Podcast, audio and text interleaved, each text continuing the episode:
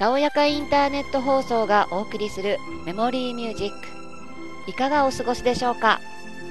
ナビゲーターのまみです。今回もディズニー映画に使われたクラシック音楽をご案内します。それではエルガーの威風堂々一番をお聴きください。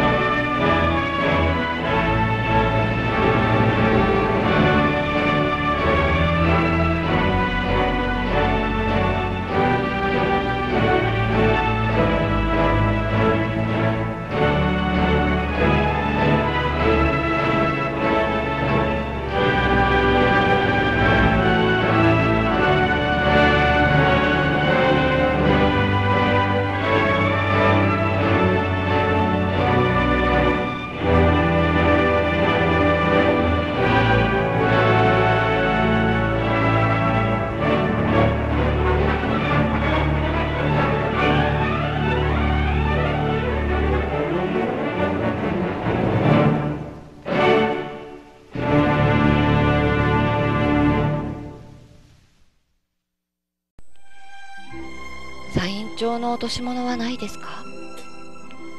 インフォメーションセンターに一人のお父さんが元気なく入ってきました。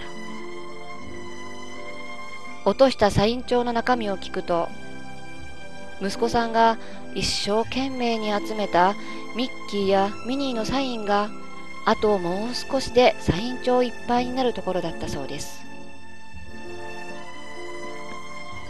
でも残念ながらインフォメーションセンターにはサイン帳は届けられていませんでした。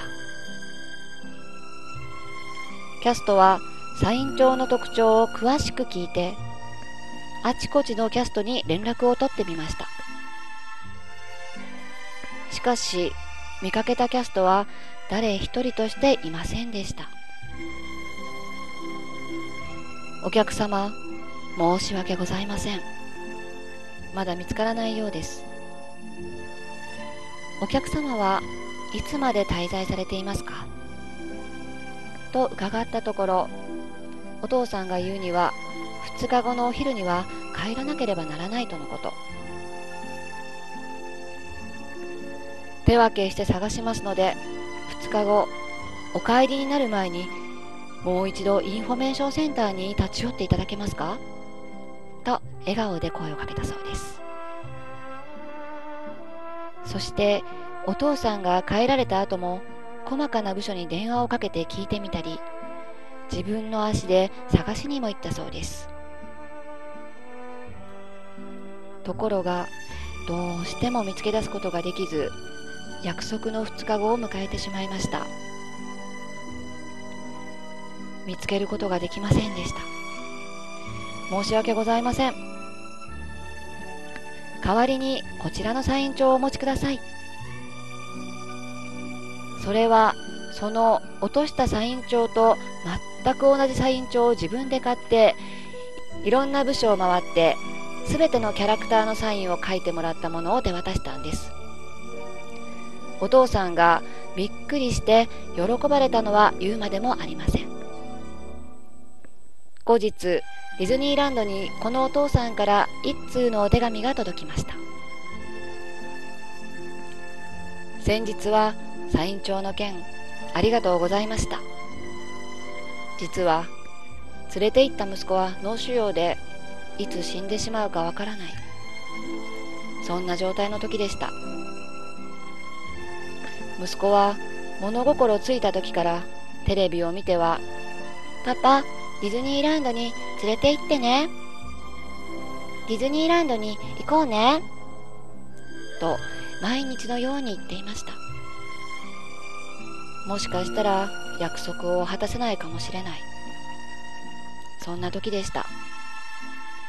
どうしても息子をディズニーランドに連れて行ってあげたいと思い、命があと数日で終わってしまうかもしれない時に無理を承知で息子をディズニーランドへ連れて行きました。その息子が夢にまで見ていた大切なサイン帳を落としてしまったのです。ご用意いただいたサイン帳を息子に渡すと「パパあったんだね、パパありがとう」と言って大喜びしました。そう言いながら息子は数日前に息を引き取りました。死ぬ直前まで息子はそのサイン帳を眺めては「パパディズニーランド楽しかったね、ありがとう、また行こうね」と言いながらサイン帳を胸に抱えたまま永遠の眠りにつきました。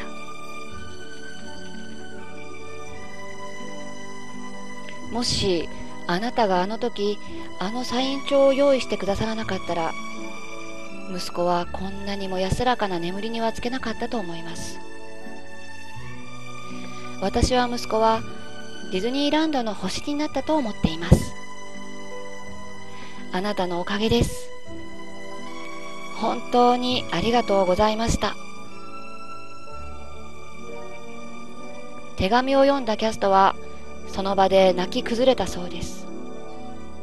もちろんその男の子が亡くなった悲しみもあったと思いますが、あの時に精一杯のことをしておいて本当によかったという安堵の涙だったと思うんです。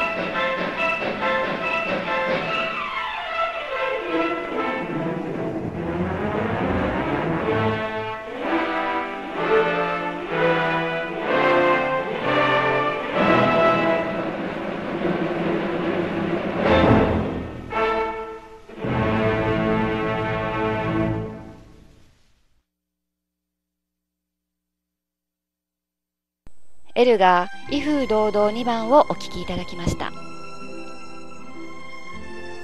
次回も皆様に素敵な音楽をお届けいたします。それではまたお耳にかかりましょう。